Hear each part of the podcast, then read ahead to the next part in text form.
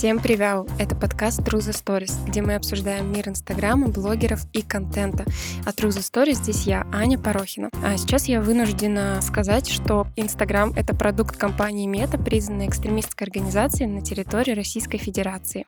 Итак, я к вам с хорошими новостями. Во-первых, я хочу сказать, что э, этот э, спецвыпуск э, ждали все, и я в том числе, и вы, моя аудитория, потому что, как я выяснила, сейчас для многих э, в 2023 году стала очень сильно актуальна тема медийности, популярности, как развивать свою известность за рамками Инстаграм. И, соответственно, я не могла ни к кому больше обратиться, кроме как к пиар-менеджеру, к пиар пиарщику с десятилетним стажем. И перед этим, перед тем, как я вам представлю, кто же это, хочу тоже поделиться с вами такими мыслями. Я себе на 2023 год э, поставила такую цель выходить за рамки Инстаграм. И, во-первых, у меня вышла статья на Леди Mail.ru на главной странице. В общем-то, можете просто загуглить Аня Порохина, и вам уже вылезет эта статья. Плюс я хочу выходить на YouTube, и в целом я бы хотела походить гостем, может быть, тоже в какие-нибудь подкасты, подкасты или на интервью для YouTube-каналов, поэтому если у вас есть для меня какие-то приглашения, я с удовольствием их приму, можете мне писать.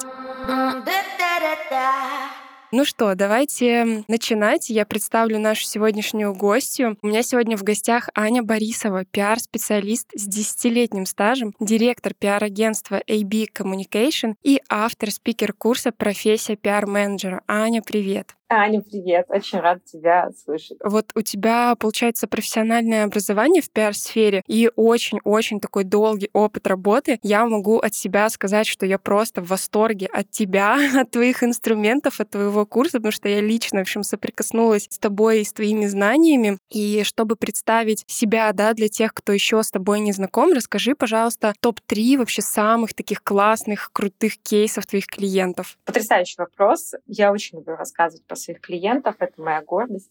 Обычно я говорю, что я работаю с лучшими, с людьми номер один в своих нишах. Я хотела немножко тоже добавить, у меня не совсем профильное образование. Когда я поступала в школу экономики, я закончила вышку, бакалавриат и магистратуру в Москве.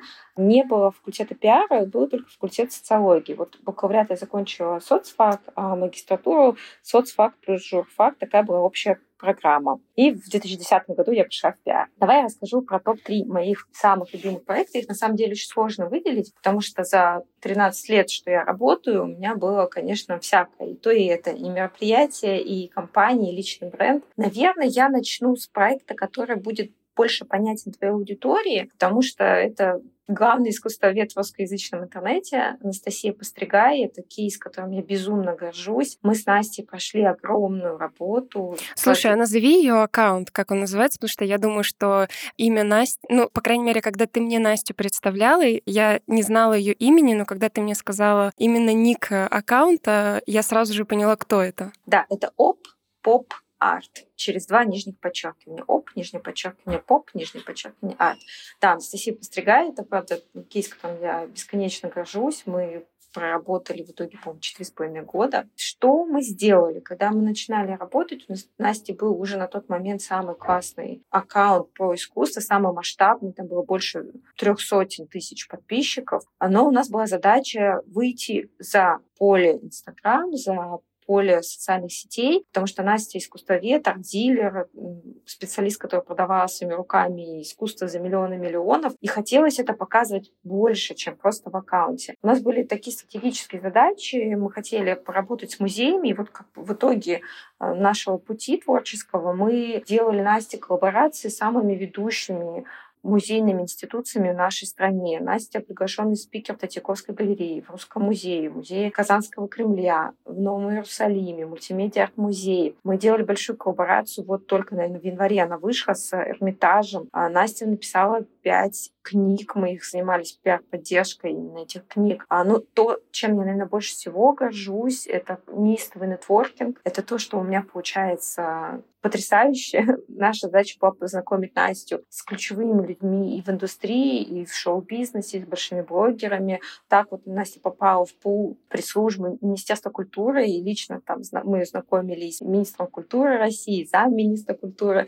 Настя общается с, да, с министром культуры Татарстана, а, выиграла две главных премии. Это деловые женщины России, это Эрнст Янг сейчас эта компания переименовалась, называется B1, и Санкт-Петербургский культурный форум, и у Насти по итогу своей передачи на а, радио «Серебряный дождь». Ну, в общем, это был какой-то огромный пласт работы. Просто э, я начала именно с Насти, потому что для мира соцсетей Настя, ну, значимая фигура, и многие ее знают, и вот часть там работы с точки зрения именно продвижения, публичных выступлений. Это я не говорю про статьи, ютубы, подкасты. Это, естественно, для меня day-to-day работа. Это само собой разумеющееся. Можно перед вторым кейсом я, наверное, скажу одну очень важную вещь, которую важно понимать в пиаре. Вот ты упомянула, что вы с ней работали четыре с половиной года. То есть насколько это длительная работа и насколько вообще пиар — это вот именно когда ты встаешь на дорожку пиара, ты должен понимать, что это работа в долгую. То есть э, вот этот главный, да, ключевой тезис, что пиар все таки отличается от рекламы. Если рекламу, там, не знаю, условно у блогеров, ты закупил, заплатил там тысячу рублей, получил 100 человек, вот тебе, пожалуйста, цена подписчика, там, и работает, ну, то есть это наглядно сразу. А пиар-история — это, ну, настолько вот долгая такая дорожка, когда ты сначала там, как я могу сказать за себя, да, то есть я сейчас только все таки начинаю всю эту деятельность, и вот эти вот первые публикации, когда, знаешь, там, одобрили леди Mail.ru, или там потом, когда Beauty Hack меня тоже на главную страницу разместили, ну, это прям вообще супер вау, при этом я могу сказать, что это так, что, знаешь, там, вот меня там разместили на Леди Mail.ru, и все, просто популярность на меня там свалилась, э, я проснулась популярной. Нет, скорее это просто, знаешь, э, как раз-таки добавляет медийного веса, ну, мне как эксперту, да, и мне очень понравилась э, фраза твоей клиентки, которую ты говорила как раз-таки на курсе, что я не хочу быть девочкой просто с аккаунтом в Инстаграм. И меня это так вообще тронуло, наверное, это прям объяснило, почему я пришла к тебе и почему я встала на эту дорожку пиара. Ты говоришь очень правильные слова. Я часто подмечаю на работу с пиаром, что пиар — это, да, это твой образ жизни. Если ты встаешь на эту дорожку, это как с диетой. Ну, вот, знаешь, можно сидеть на диете, а либо правильный образ жизни может стать просто частью тебя. Ты вот теперь так живешь. Ну, вот, вот так живешь. Второй кейс, с которым меня многие очень ассоциируют, это Криспи Крим, пончики Криспи Крим. Не знаю, может быть, даже ты их знаешь. Не помню, есть ли они сейчас в Петербурге, но в Москве это очень известный проект Аркадия Новикова. Я в свое время еще работая в большом международном пиар-агентстве, запускала его. Была аккаунт-менеджер, у нас там была большая команда, мне помогали коллеги, у нас был СММ-отдел, у меня были ассистенты, но в моей такой профессиональной жизни Криспи Крим это стала такая большая веха, потому что задача клиента, а клиент Аркадий Новиков, а не кто-нибудь, была создать очередь как перед открытием первого Макдональдса в России. Когда вот в 90-м году открывался первый Макдональдс, была километровая очередь, часто видел эти старые фотографии, люди на Пушкинской площади. Вот у меня была такая же задача от клиента, когда я занималась этим проектом, и мы открывали первый Крим на Никольской улице, в самом центре Москвы. Тогда Никольская только стала пешеходной. Вот сейчас даже вспоминаешь, кажется, что это было какое-то прошлой жизни. Еще по Никольской раньше ездили машины. У меня в 8 утра стояло 350 человек в очереди перед входом в Криспи Крим. Три телевизионных камеры, и, в общем-то, был какой-то такой фурор. У меня только в иноагенте The Village вышло пять публикаций про Криспи Крим. Ну, то есть там был вообще феерия. Я рассылала эти пончики по селебам. Я помню, я звонила Александру Рогову, Светлане Бондарчук, я где-то намутила их номера и просто вот прям напрямую звонила, говорила, здравствуйте, меня зовут Аня, я пресс-служба группы компании Аркадия Нойкова, проект Криспи Крим. Можно мы вам пришлем пончики? Я помню, что мне Александр Рогов, ну, известный стилист, ты точно его знаешь, сказал, вы знаете, я пончики не ем, но привозите, мы с ними что-нибудь сделаем. Он их тогда раздавал своим ученикам. Я тут недавно открывала запрещенную социальную сеть Инстаграм, нашла у него этот пост, это было в 2013 году. И он у него до сих пор висит. Я написала Александру, напомнила эту историю, он мне ответил, мы чуть-чуть попереписывались. В общем, Криспи Крим это была огромная веха в моей профессиональной деятельности, потому что я там долгое время я гуглилась именно через Криспи Крим и просто работа с ресторанами. Тогда для меня началась, мне очень понравилось, правда, это был яркий такой сочный проект. И, наверное, еще один кейс, который сейчас у меня является якорным. Тоже многие меня знают по этой компании. Это компания Epscience. Это три выпускника химфака, твои коллеги, Московский государственный университет. Парни закончили, они молодые, мне даже 30 лет. Но вот у меня с ними сейчас просто какой-то пир духа и именины сердца. Они выиграли у меня Forbes 30 до 30, стали, вошли в список лучших работодателей по мнению Forbes 2022 год. Мы с ними сделали публикации, в общем, мне кажется, вообще практически во всей прессе России. У них было громадное интервью в Инке, которое больше 300 тысяч тысяч просмотров набрали, и нам писали из Инк и спрашивали, э, коллеги, а вы что, трафик гоните на это интервью? Откуда такие цифры? Откуда, откуда столько прочиток? И телек, и публикаций. В общем, у нас чего только с ними не было. Это такой очень громкий для меня проект. И как итог нашей пиар-деятельности, мы вот полтора года работаем, я узнала, что вот недавно им написала несколько крупных инвестиционных фондов, хотят с ними пообщаться. То есть они стали настолько заметные, что им сами уже пишут инвесторы. А, в общем, это очень приятно. То есть такие три разных э, истории, и ресторан, и такой инфобизнес в хорошем смысле этого слова, потому что Настя, Настя все-таки несет искусство в каждый дом. Мне всегда было приятно работать над этим проектом. И такая вдохновляющая история трех региональных парней, которые еще пять лет назад жили в общежитии, а сейчас там 3,5 миллиарда за 22 год обернули. Слушай, раз ты упомянула вот эту цифру 3,5 миллиарда, ты можешь э, сказать, с какого оборота они начали? Что ты мне писала, и я такая, вау. Да, слушай, интересная история. Когда мы вообще впервые с ними встретились, это была осень 2020 года, у них не было вообще ничего. Было вот три пары горящих глаз, идея. Они тогда еще работали в найме все. У них были потрясающие карьеры. То есть парни рискнули всем. Один ушел из инвестиционного фонда, другой был руководителем в топ-10 российских банков, а третий занимался подбором топ-менеджеров. У них вообще ничего не было. И когда мы в первый раз встретились, я им сказала, слушайте, ребят, ну вот пока нечем рассказывать, я им рассказала, что нужно сделать и когда ко мне вернуться. Они вернулись ко мне летом 21-го, в июле 21-го мы подписали контракт, начали работать. Их было тогда 20 человек, и, наверное, миллионов 30 они делали. Ну, это, поясню, это оборот, это не чистая прибыль. На тот момент это был июль. В тот момент у них где-то была, была такая цифра, потому что через три недели мы делали им первую съемку для Forbes, для печатного издания. Так случилось. Тут все совпало. И у нас запрашивали их банковскую выписку, на тот момент у них было 50 миллионов. Вот, вот, к августу 2021 года у них были 50 миллионов, но это не чистая прибыль, это оборот. Ребята mm-hmm, занимаются да, поставкой химреактивов, да.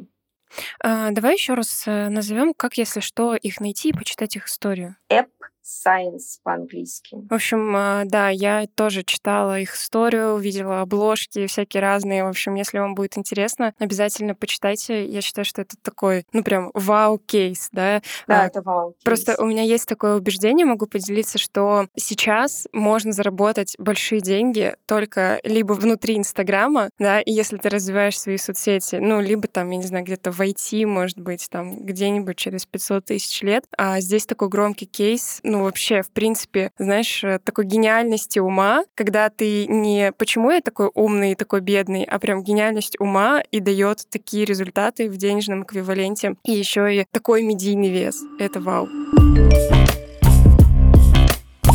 Слушай, вот э, я уже говорила о том, что я обратилась да, к тебе как к пиар-специалисту и, в принципе, сама встала на этот пиар-путь для того, чтобы, ну, так знаешь, повысить медийность свою, да, какую-то узнаваемость и, в принципе, раскрыть свой образ как эксперта. Давай перечислим какие-то основные вот задачи, которые может решать пиар для специалистов в Инстаграме. Да, классный вопрос. Ты знаешь, всегда это идет от задачи, потому что задач на самом деле много может быть. Ну, глобально они я бы их поделила на таких два масштабных направления. Это для того, чтобы себе сделать приятно, потому что пиар — это очень крутая штука для мотивации самого себя. Когда ты понимаешь, что тебе деньги уже не цепляют, ты не понимаешь, как тебе выйти на масштаб, и признание — это потрясающий такой драйвер роста для кого-то. То есть это супер окей, просто задача пиар-консультанта выявить, вообще чего хочет клиент. То есть первая история — это мотивация себя, это такое подпитывание своего эго, и это, опять же, это круто. Мотивация команды,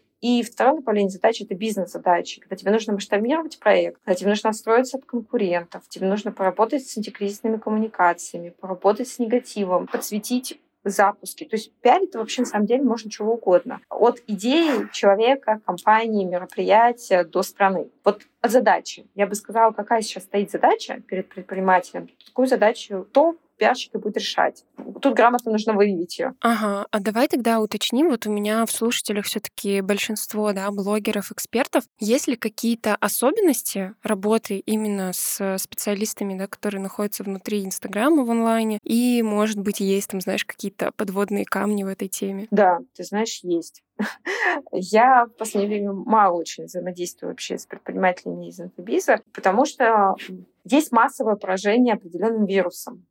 Пиар работает совершенно по другим схемам, не так, как Инстаграм. Более того, там, большие медиа существует шок-контент, более им не очень интересно, и их вообще не очень цепляют миллионные запуски, охваты. Блин, можно я здесь прям э, пока хочу сказать, в общем, я недавно тоже рассказывала о том, что на самом деле ко мне в Truth the Stories приходили ну, блогеры-миллионники, которые делают просто такие миллионные обороты. Мы, меня просто звали гостем тоже в подкаст, и я рассказывала о том, типа, как вообще там быть гостем, да, в подкасте, и у тебя должно быть что-то большее, чем все эти деньги, потому что, ну вот, некоторые приходят такие, ну, вроде, знаешь, все есть. Тысячи там сотни тысяч подписчиков, миллионные обороты. Но я такая, типа, блин, ну мне не о чем поговорить с этим человеком. И, скорее всего, вот ты сейчас начала говорить, что медиа, типа, не особо интересны, там все эти там миллионные обороты, еще что-то, деньги. Вот там должно быть, знаешь,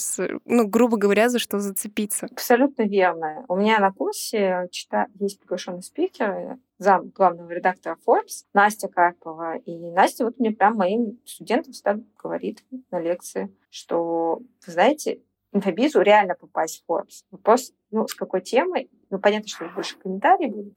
Нас ваши запуски не очень сильно интересуют. То есть ну, деньги супер. Деньги можно по-разному подавать. Можно почки подавать, оружие. Давай так, если начинать с самого начала, то я провожу всегда такую параллель. Я очень люблю историю, историю нашей страны. То, что сейчас вообще как продвигать пиарщику предприниматель Инстаграм, при том, что есть потрясающий эксперт. Вот у меня Настя. Ну, это же просто кладезь информации. Это очень похоже на ситуацию там, лет 150 назад, когда есть дворянство и есть купцы. Вот часто очень дворяне, я имею в виду там какие-то большие компании, они не делают даже одну десятую оборота, которые делают купцы, но эти две категории, они между собой не очень взаимосвязаны. То есть купцы всегда стремились к дворянам, и это была там, целая такая дорога, чтобы преодолеть, пройти этот путь. Первое, что я на такие несколько, если такими широкими мазками, говорить, я бы хотела сакцентировать внимание на то, что при продвижении эксперта, который развивается в Инстаграм, важно понимать, что пиар требует вашего большого вовлечения. Когда мы с тобой только познакомились, я тебе сказала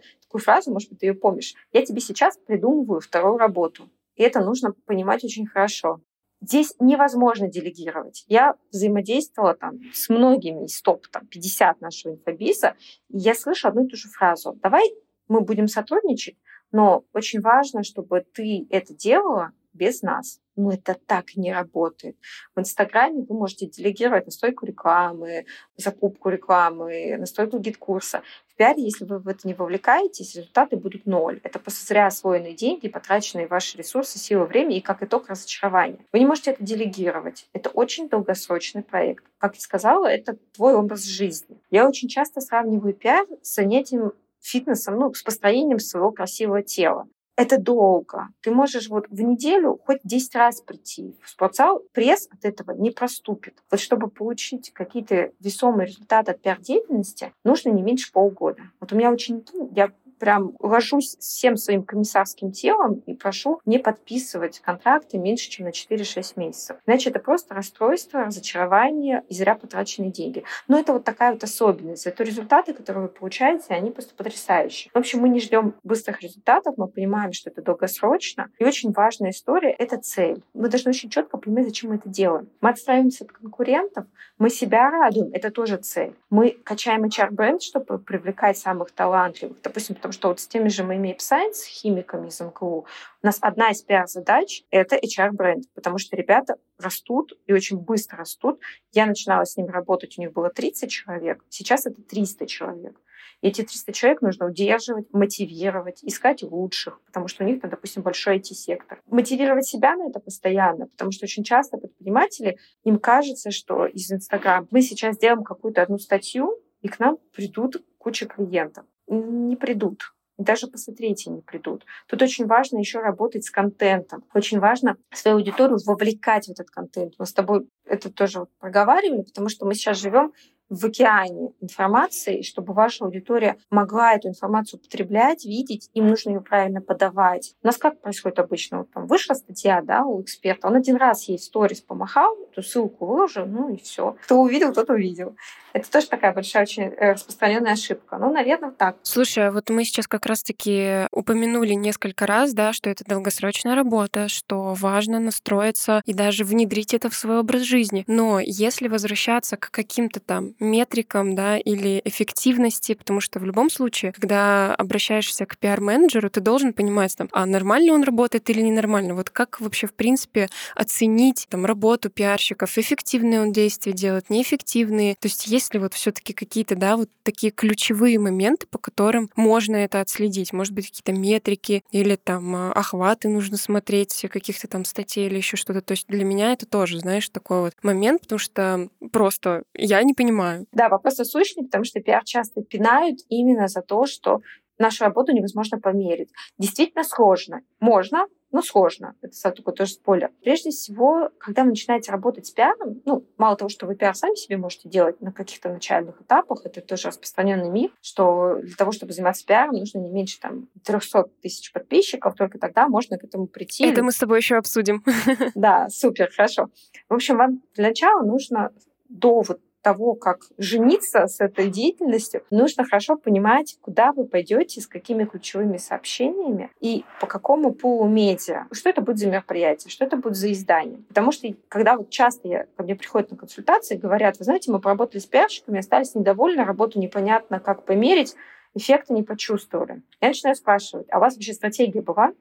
Вам показывали медиалист, куда вы пойдете, чего вы там говорить будете. Не, не показывали. Ну, вот как-то по ходу пьесы нам что-то предлагали, и, ну, как бы э, нет ТЗ и такой же результат. То есть первое, как начинать мерить эффективность, вы должны очень хорошо до старта работы видеть издания и ключевые сообщения, смысл этой деятельности, тогда вы сможете оценить результат. Потому что когда вы не знаете цель, очень сложно померить, а вы до этой цели-то дошли или нет. Вы же не знали, куда вы идете изначально. Вторая история. Ну, есть разные инструменты уже такие, такие профессиональные. Я расскажу, наверное, больше про обывательские. Ну, банальная цитируемость. Если вы вбиваете себя в Google и видите, что через 4 месяца работы выпадают не только ваш сайт, не только ссылка на ваши соцсети, значит, вы уже что-то делаете. Потому что мы сейчас находимся в такой точке времени, аудитория у нас умнеет. Мы все больше образовываемся, занимаемся собой. Нам просто одного аккаунта в соцсетях недостаточно. Мы идем гуглить. И вот, собственно, пиар, вот если там самая базовая задача, если я тебя сейчас вобью,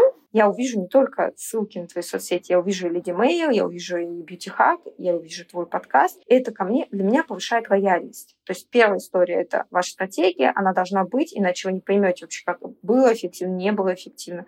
Второе — это банальная цитируемость. И третье, я бы, наверное, сказала, что Индексация. Вот есть такой очень знаменитый, популярный инструмент, вот стат от Яндекса, когда вы вбиваете, это бесплатный инструмент аналитики, вы смотрите, как изменились поисковые запросы за месяц, там понедельно можно даже разбить. Если ваши поисковые запросы растут, значит, ваш пиарщик или вы сами делаете что-то правильно. Ну и третий пункт — это как реагирует ваша текущая аудитория. Потому что задача пиарщика — это не только привлечь новый трафик во время, когда таргет отключили, это задача такая насущная, но и работать с вашими текущими подписчиками, клиентами, вот с теми, кто у вас уже есть, тот багаж, с которым вы пришли, даже если он не очень большой. Мы вот на твоем примере видим, да, ты когда начала рассказывать в своей талантливой очень манере про публикации, ты видишь, как отреагировала твоя текущая аудитория. Для них это маркер того, что вау, это еще одно социальное доказательство, что ты классная. Потому что у нас экспертами себя в Инстаграм называют все. Ну, просто ты открываешь эксперт, топ, лучше, говорят, что я лучше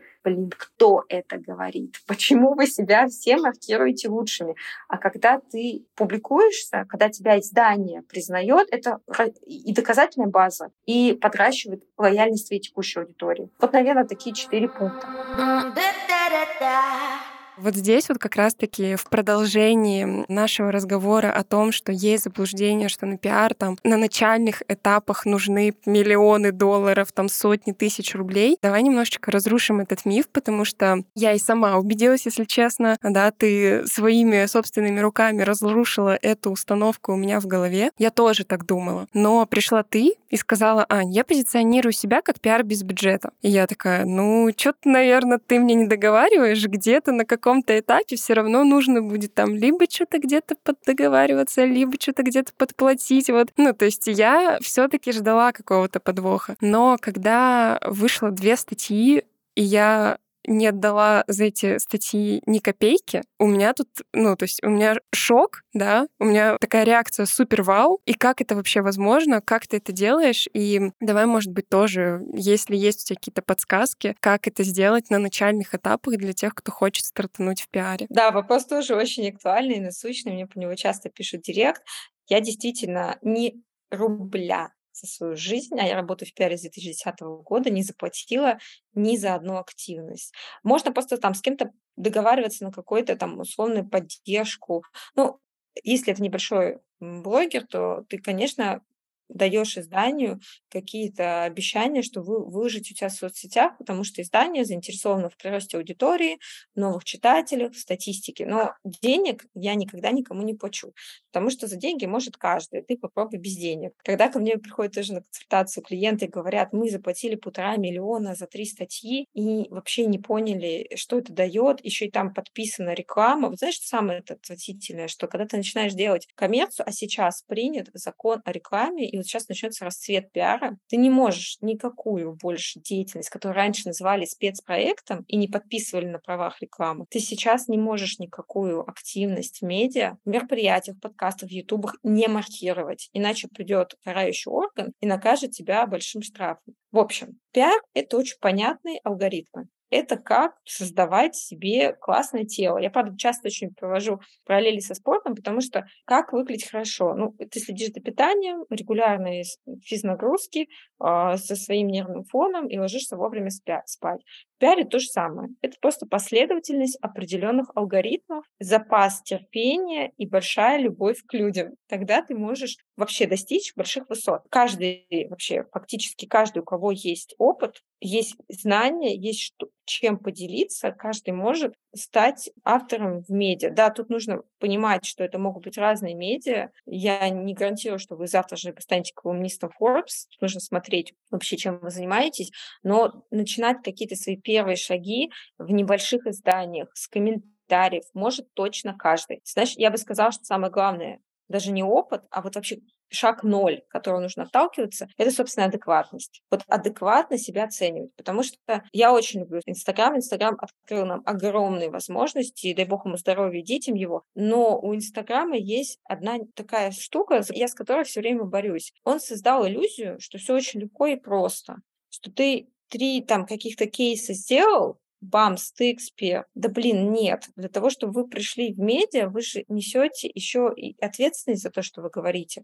Мы с тобой, когда делали публикации про тренды для бьюти-хака, тренды по развитию в социальных сетях, мы же понимаем, что эту статью ну, 30-50 тысяч человек. Они же пойдут вот это делать, что ты им сказала. Поэтому первая история — это адекватность. Нужно адекватно оценить свой опыт, вот реально свой опыт. Потому что когда ко мне там приходят э, молодые специалисты, которые хотят э, работать в пиаре, говорят, у меня 4 э, месяца опыта работы, это вот прям, знаешь, не выдуманные истории. У меня 4 месяца работы, я хочу зарабатывать от 600, там, 500 тысяч рублей в месяц. Вот с пиаром то же самое. У меня, там, не знаю, два кейса, я хочу публикации Forbes. Но нет, это последовательная поступательная история. Поэтому сначала нужно понять, в чем вы эксперт, какую вы пользу можете дать аудитории. Пиар — это не про я, я, я, я лучше всех, меня ждет успех. Это про я отдаю миру. А, понять, про что вы можете говорить и где вы можете это делать. Потому что на самом деле пиарить можно с разных сторон. Банально там мы можем прийти к тебе и сделать публикацию с изданием про дизайн, про твою квартиру. И это тоже очень классный инструмент, который подсвечивает тебя. Да, это как меня звали в подкаст гостем, где я делилась своим отношением к стилю. В общем, как я одеваюсь, там, про вещи тоже раскрыла меня и как эксперта, грубо говоря, и как э, личность как человека, в том числе. Потому что мы влюбляемся в человека в первую очередь. В общем, вам нужно понять, чего вы хотите рассказывать людям, понять, в каких это изданиях можно сделать. Например, там, условно, я маркетолог, у меня 4 года опыта, я работала из них 3 года в компании, большой там топ-100 пусть будет компании, сейчас я уже год на фрилансе. Я очень хорошо знаю, например, да, как компаниям в строительном сегменте сейчас э, привлекать аудиторию. Ну вот я, потому что три года проработала в стройке, я правда знаю как. У меня есть подтвержденные э, кейсы не там моей фантазии и по утрами там консультациями, а реальные. Соответственно, я могу пойти в издание, которое пишет про недвижимость, про ремонт, либо в подкасты, которые рассказывают про стройку, и сказать, смотрите, ребята, вот это я, нужно правильно оформить свой пич, свой медиапрофайл, я могу вам дать то-то, то-то, то-то, буду там рада в различных формах коммуникации. Все. Не факт, что вам сразу ответят, не факт, что вас сразу возьмут. Вот для этого нужны пиарщики. Ну, ты там на примере Леди Мэйл. Я просто знаю, как поговорить и как тебя показать твой кейс, я твой кейс знаю хорошо, я тебя давно подписана, чтобы это стало интересно. Вот это приходит с опытом. На первые шаги может сделать каждый. Да, еще очень такой понятный тезис для меня был, что начать самое сложное. То есть самый первый раз попасть там, допустим, на телек, самый первый раз попасть в подкаст, самый первый раз попасть там в публикацию, самый первый раз попасть на радио, это самые сложные разы, потому что еще непонятно, как вы пишете, как вы говорите, насколько нужен монтаж вашего там лица в кадре, не знаю. Ну, то есть вот когда уже первый раз сделан, там уже легче будет от этого отталкиваться, поэтому если вам там где-то сначала отказывают или долго отвечают, пожалуйста, не сдавайтесь и продолжайте. Но здесь, знаешь, какой вопрос у меня возникает? А куда идти-то, кому писать? То есть, понятное дело, что есть, допустим, там пиар-менеджеры, можно тебе там, допустим, написать, ты своих студентов дашь. А если я вот сама хочу, где мне искать контакты редакторов? Где-то на сайтах, может быть, или вот что это за секретные инструменты? Очень часто издания показывают контакты своих редакторов на сайте. Тут просто очень важен нюанс, чего вы там ему напишете. То есть потыкаются очень часто о том, что эксперты пишут, рекламируя себя, не показывают, чего они изданию-то принесут. Потому что журналисты же очень хорошо понимают, зачем вам это. Наша задача объяснить, зачем им это. То есть чего обретет эксперт, они очень четко знают. Потому что я с многими дружу, с кем-то я очень близко дружу из редакции, и они мне говорят всегда одну и ту же боль. Более того, у меня есть близкая моя подруга, шеф-редактор Грация, Олечка Соленко, привет. Она мне прям иногда скрины делает, присылает и говорит, твои написали, потому что очень четко понятна структура, когда ты предлагаешь. Сайт, Первое, где найти контакт? Вы открываете сайт, слистываете до конца, либо смотрите плашечку сверху контакта редакции, и там представлены контакты. Ищите человека, редактора, который отвечает за вашу тему, потому что, соответственно, если вы хотите писать про косметику, писать нужно бьюти-редактору, а не редактору, который ведет раздел звезды. Вот тут тоже адекватность и логика. Если не можете найти контакты, трясите соцсети, прям гуглите, ищите по подпискам. Ну, соцсети, вот прям Инстаграм и Фейсбук спасут нас всех. Здесь, наверное, так хочется подытожить, что главное покажите выгоды для медиа, а не какой вы классный.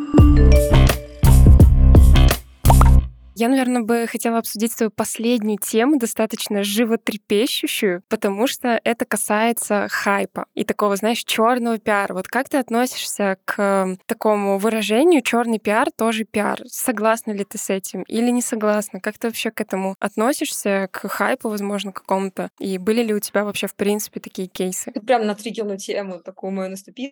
Я отвратительно отношусь к хайпу. Я очень плохо отношусь к хайпу по одной простой причине. Это такая штука, как татуировка на лице. Ты когда смотрел у меня на а, раздел про работу с Да, да, да. Это очень дает э, такие быстрые результаты. То есть ты прям бамс, хлобысь вот так хлопок, и ты видишь там плюс 200 тысяч подписчиков. А что с этим делать дальше? То есть э, есть агентства, которые прям специализируются на работе с хайпом. Они организовывают очень провокационные какие-то акции, мероприятия, заявления. У меня ко всем коллегам только один вопрос. Я вообще никого не осуждаю, каждый работает как умеет, как может, как научили. Кто-то из них берет ответственность потом за то, что будет происходить с вообще, своим клиентом, с твоим экспертом после этого всего. То есть, по сути, он понимает, как потом после этого хайпа управлять репутацией. Так нет, в том-то дело, что не понимают. Тебе создают какую-то активность, а потом ты сама выгребаешь. Потому что вот есть очень известный кейс на рынке. Это была точно создана пиар-агентством активность. Ты точно по нее слышала. Когда девушка, СМС-специалист, по-моему, у нее даже агентство в прошлом году или в позапрошлом, вышла в купальнике, была клаве и фотографировалась напротив мечети на проспекте Мира в Москве. После этого на нее завели уголовное дело. И на тех, кто ей это предложил, тоже. Потому что она, когда на нее написали заявление за оскорбление чувств верующих, она объяснила, почему она это сделала, что она обратилась в агентство, ей эту активность придумали, она не сама дошла до жизни такой. На них на всех завели уголовные дела. Вот я не знаю, если клиент, в принципе, готов прослыть с такой активностью с такой репутацией, ну, наверное, можно. Я просто такой не берусь. Вот каждый работает разными инструментами, мне такое не нравится. Мне не хочется такого послевкусия, такого липкого какого-то ощущения. Я всегда привожу пример, ну, там, Моргенштерн, я считаю, что Алишер гениальный маркетолог. Он, в принципе, только хайпом развивается, двигается, но у этого всего есть конец. То есть ты, когда повышаешь этот градус, ты повышаешь его, повышаешь, повышаешь. Дальше куда? Ну, то есть вот, а дальше-то что? Я смотрела Давича интервью Дины Сайбы, Надежды Стрелец, вот сейчас буду тоже делать разбор на нее. Она прям говорит Надежде Стрелец, вот прям ртом в кадр, что я совершила вот ошибку. Лучше бы я, потому что она же очень провокационные какие-то вещи делала. Там сестра, сестра, где хиджаб, может быть, ты помнишь, у нее были такие посты очень обсуждаемые. Лучше бы я развивалась постепенно, потому что когда на меня свалился вот этот вот груд до хейта, не каждый это может выдержать. Там дальше и рехабы были, и проблемы с всякими веществами. В общем, хайп — это такая штука очень скользкая, нужно иметь какие-то невероятные нервы. А есть очень тонкая грань, допустим, там Aviasales и Burger King, они всегда ходят по грани, у них очень очень такие провокационные бывают. На тоненьком. На тоненьком. Ну, между тем они никогда не переходят грань. Когда случилась всеобщая мобилизация 21 сентября прошлого года, Aviasales буквально через несколько часов выпускает пост «Не будем вам мешать, ищите билеты». Как бы и в тему, но как бы и очень тонко, да очень, очень тонко, когда был громкий фильм Алексея Навального, не знаю, там признанный агентом, не признанный, я всякий случай скажу, что признан все-таки мы с тобой в публичном пространстве выходим, про одного из чиновников, его путешествие с Корги. Они очень большую кампанию сделали по то, если что, вы хотите вызвать своим корги или своим собакам самолет, то вот вам ссылочка, вот как это делается. У Бургер Кинга постоянно тоже на этом игра, но они все равно понимают законодательную базу, они понимают, куда не надо переступать, и пока я не слышу ни одного уголовного дела против них, то что это всегда такая у них талантливые копирайтеры, это все очень тонко. Если вы не имеете черный пояс по юмору, если у вас нет под рукой 25 юристов, которые вам точно скажут, как не надо делать, я предлагаю с этим не заигрываться, потому что последствия могут быть ужасными. Просто от уголовных дел до разорения. Слушай, а вот можешь ли ты дать, может быть, какие-то советы или привести случаи, возможно, у тебя такие были, вот как управлять репутацией, да, если что-то провокационное все таки там внезапно как-то произошло, и это не планировалось ради там черного пиара или там хайпа какого-то, но вот, не знаю, может быть, там кто-то зацепился за одно слово или, ну, вот какие-то, знаешь, такие внезапно свалился, может быть, там хейт или вот как-то что-то сейчас происходит, что очень сильно влияет на твою репутацию. Как этим управлять? Как на это влиять? Были ли у тебя такие случаи? Ты знаешь, у меня не было ну, вообще такая антикризисная коммуникация. Нет, у меня был, по-моему, пару раз, но они были очень, очень незначительные. То есть такого, что, там, не знаю, Первый канал снимает э, репортаж про скандал с моим клиентом, у меня такого, слава богу, не было. Были, были локальные, которые мы очень быстро гасили. Ну, там в смысле, что локальный какой-то негатив полился от клиента, моего клиента в соцсетях, мы очень быстро на это среагировали. Тут главное правило — это лучше импровизация, это подготовленная импровизация. Если у вас есть навык, если вы тренировались, есть такое понятие, как медиатренинг, когда ты знаешь, как реагировать на это. Дай бог, чтобы тебе эти знания не пригодились. Но каждый раз, когда мы садимся в самолет, нам показывают, как вываливается маска, что сначала маску на себя, потом на ребенка, что ваш спасательный жилет под креслом. Хорошо бы, чтобы эти знания не пригодились. Вот так же там у меня родители работают 34 года уже в атомной промышленности, у них каждые 4 4-5 месяцев постоянные учения на случай чрезвычайной ситуации. Поэтому в первую очередь я бы, конечно, рекомендовала просто хотя бы почитать что-то. Вот гуглите про то, как реагировать на антикризис. На антикризис всегда нужно реагировать в течение максимум 48 часов, но в силу того, что информация сейчас очень быстро стекается, в течение 24 часов. Почитайте прямо статьи, не поленитесь, потому что это кажется, что вы очень оперативно отреагируете, и вообще это не страшно, и вообще вы разберетесь. Нет. У вас должен быть такой опыт. Да, мне почему-то вспомнился пример, как Регина Тодоренко случайно вот. в прямом эфире там что-то сказала, да, и потом на нее там груда хейта свалилась. Как они этим тоже пытались управлять? А, да, они ушли в тишину, они были совершенно к этому не готовы. Я тут выступала на журфаке МГУ и как раз-таки приводила два кейса моих любимых. Это Регина Тодоренко и Маша Шарапова. У обеих случился очень сильно антикризисный такой вот кейс, и нужно было реагировать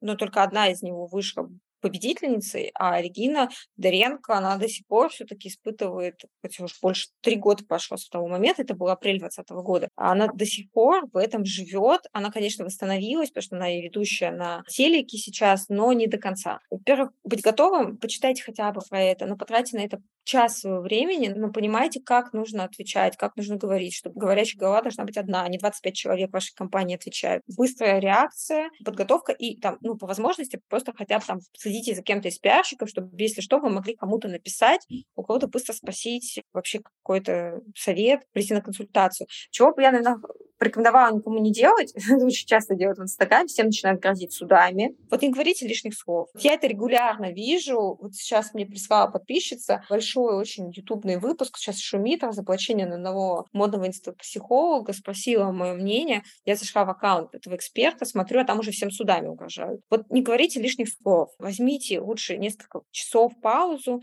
закройте комментарии в последних нескольких э, постах, просто для того, чтобы дать этой ситуации ну, шуму вообще немножко улечься. Я против игнорирования негативных комментариев, но бывают ситуации, когда лучше вот ну, чуть-чуть это прикрыть, потом вернуть эти комментарии, потому что когда ты людям стыкаешь рот, это порождает еще большее желание тебе высказывать свой негатив. В общем, тренируйтесь, почитайте, будьте готовы. Лучше, вот лучше, что можно сделать в антикризисе, это быть готовым к нему. Слушай, мне кажется, просто точка нашего подкаста. Думаю, на этом мы можем как раз-таки и закончить.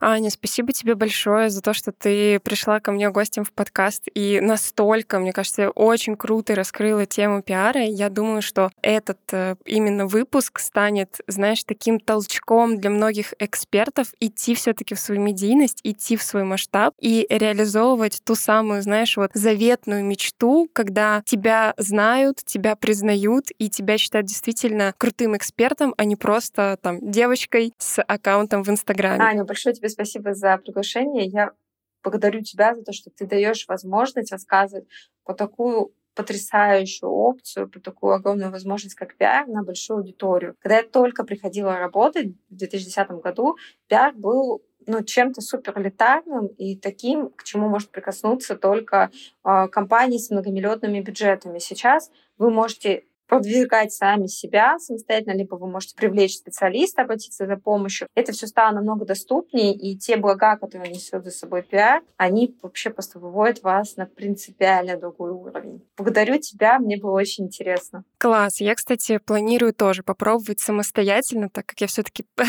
соприкоснулась с тобой, да, мне хочется попробовать самостоятельно тоже вот эту пиар-историю попробовать, потому что, ну, мне действительно это сейчас интересно. Итак, ну что, наш разговор подошел к концу. Я благодарю каждого из вас за то, что вы дослушали до конца и прослушали этот выпуск. Не забывайте ставить звездочки и писать отзывы в iTunes, подписываться на Яндекс Музыки, а также рассказывайте в сторис свои, возможно, какие-то инсайты, которые вы услышали в этом нашем выпуске. Ну что, скоро услышимся. Всем пока-пока.